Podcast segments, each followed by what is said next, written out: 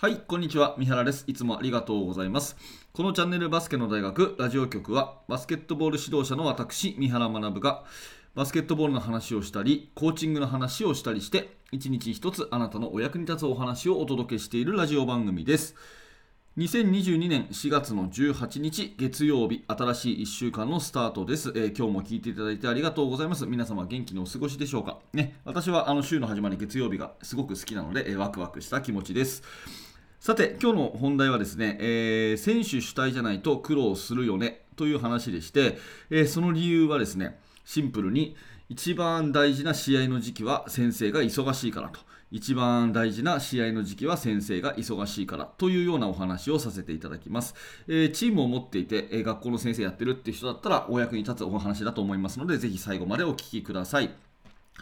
えー本題の前に少しだけお知らせをいたします。一つ目はメルマガ講座です。えーバスケの大学では、えー指導者の悩み解決になるようなお話をメールであなたにお届けするサービスを行っております。え最初の1通目で、え特典の動画もプレゼントしております。無料でできますので、下の説明欄から、えメルマガの登録をぜひよろしくお願いいたします。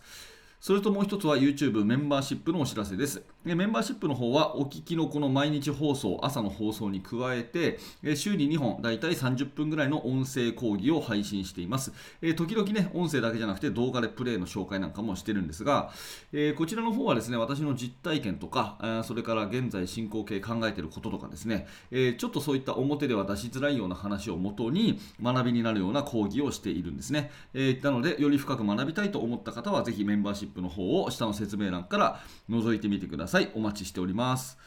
さて、えーそんなこんなで今日の本題ですが、ね、選手主体じゃないと苦労するよねっていうお話なんですけれども、えー実はですね、昨日私の、えー指導しているチームは大会だったんですね。非常にいい試合ができたんですけれども、ちょうどこの4月の頃っていうのは、どの連盟も大会とかがあるんじゃないかなと思うんです。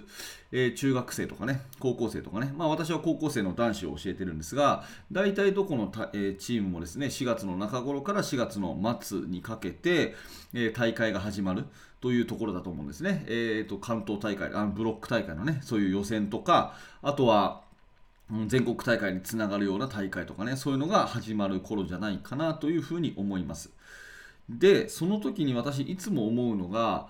その大会をね、その時期やることが反対とかは全くないんですけど、やっぱりそのバスケット以外のことで忙しい時期に、年度の始まりのね、忙しい時期に大会が重なるんだよなっていつも思うんですね。うん、まあどういうことかっていうと試合当日はもうもちろん一緒に行くにしてもですねその前日だとかその1週間だとか、まあ、4月全体的にあの練習になかなか行けないっていう人があのいると思うんですね。で私ぐらいになる私ぐらいにっていうかあの、まあ、私今41歳なのでそれなりにね経験があるとその仕事の要領もあったりとかですね、まあ、いろんなところで強弱をつけることができるのでなるべくそういう優先的にね、えー練習に行くっていうことが、まあ、できたりもするんですが特に若いね20代とかの先生方っていうのは本当にいろいろと忙しくてなかなかコツもつかめずに時間がね、えー取れずにあの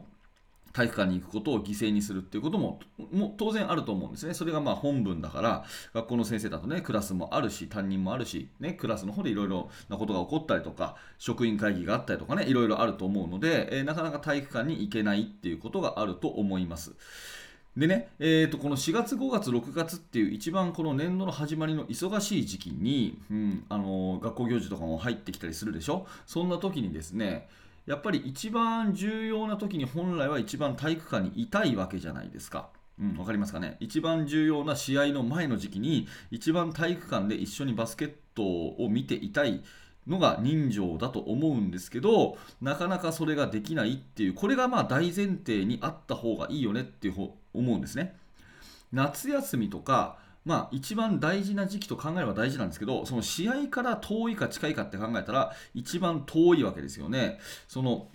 7月に新チームが始まってずっと過ごしていって最終的に6月の全国大会の予選で最高の結果だったらいいわけじゃないですか。でしょ？っていうふうに考えたら7月が一番まあ分かりやすく言うとどうでもいい時期ってことになるわけですね。でその試合に関してどうでもいい時期に一番あのからあの体育館に行くことができるとね、つきっきりでつくことができるということなんですが本当に長い目で見たら一番重要な最後の大会の時期に一緒にいられないことが多いというのが現状なんですね。っていうふうに逆算をするとその7月のチーム作りの時点から徐々に徐々にその選手主導に選手主体にしていって最後の4月の時には先生がいい意味でいなくても大丈夫なようにしとくっていうのが一つ指導者のチーム作りのその目的になるんじゃないかなと思うんですね。えー、なぜなら繰り返しになりますが一番最後の大事な時期は大体忙しくて体育館にいられない時期が多いから。ね、でこの時にずっとつきっきりトップダウン手取り足取りの指導をやっていて試合時期の最後の最後の時にですねえー、までですね生徒たちが先生次は何やればいいんですかっていうような指示待ちの状態だとこれなかなか厳しいんじゃないかなというふうに思います、えー、もっと言うとですねあの最後の最後このもうね大会間もないのになんか先生はそれなりに理由はあるんだろうけど全然体育館に来ねえよみたいなねそういうような不信感にもつながっちゃったりするわけですよね。まあだからといって体育館に行かなくていいっていうそういうことじゃないんですけどあの選手主体主体にしとけばね、えー、先生としてサボっていいとかそういうことでは全然違うんですけどまあまあ多分私の言っている意図は伝わるんじゃないかなと思います。加えてね、試合の当日って結構忙しくないですか？うんあのー、まあ、もっと言うと審判があったりしますよね、それは当たり前のことなんで、それ務めなのでね、やるべきなんですけど、試合の直前の試合ね、えー、自分たちの試合が、えー、2試合目だとしますね。自分たちの試合が2試合目だとしますよね。え、そしたら1試合目に審判がありますと。ね、2試合目の自分のチームがありますと。ね、そして3試合目にはテーブルオフィシャルがありますとかっていう風になってくるわけじゃないですか。そうなったら、例えば試合前のウォーミングアップってめちゃめちゃ重要ですよね。そこでもう試合のスタートダッシュが決まる、その日のあの試合の雰囲気が決まると言ってもいいぐらい重要なウォーミングアップの時間に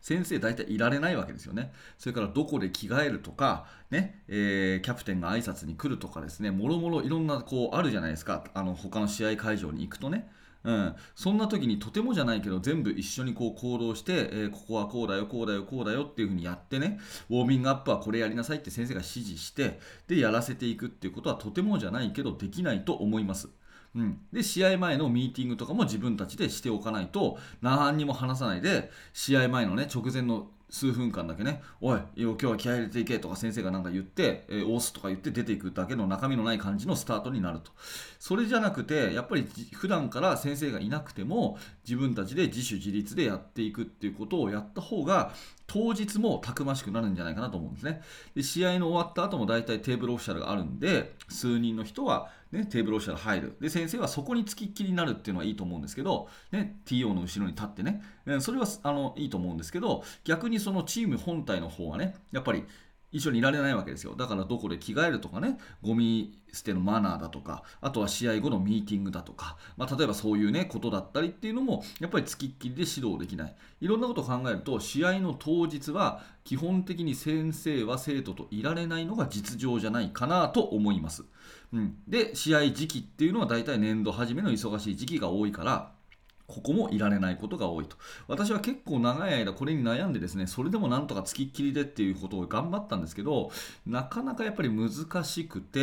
ー、特にま30代、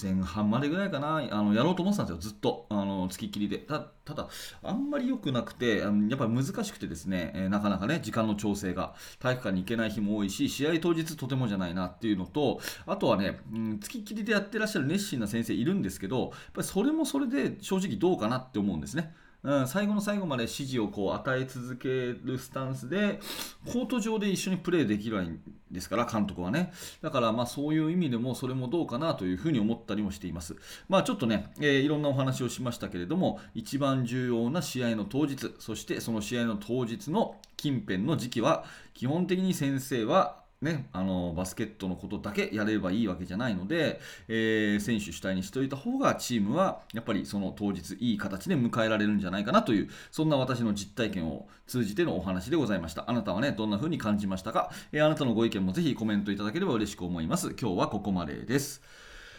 はい、ありがとうございました、えー、このチャンネルはいつもこんな感じでバスケットボールの話を毎朝お届けしております。ぜひチャンネル登録をしてまた明日お会いしましょう。えー、高評価、低評価のボタンもお気軽に押していただけると毎日更新の励みになります。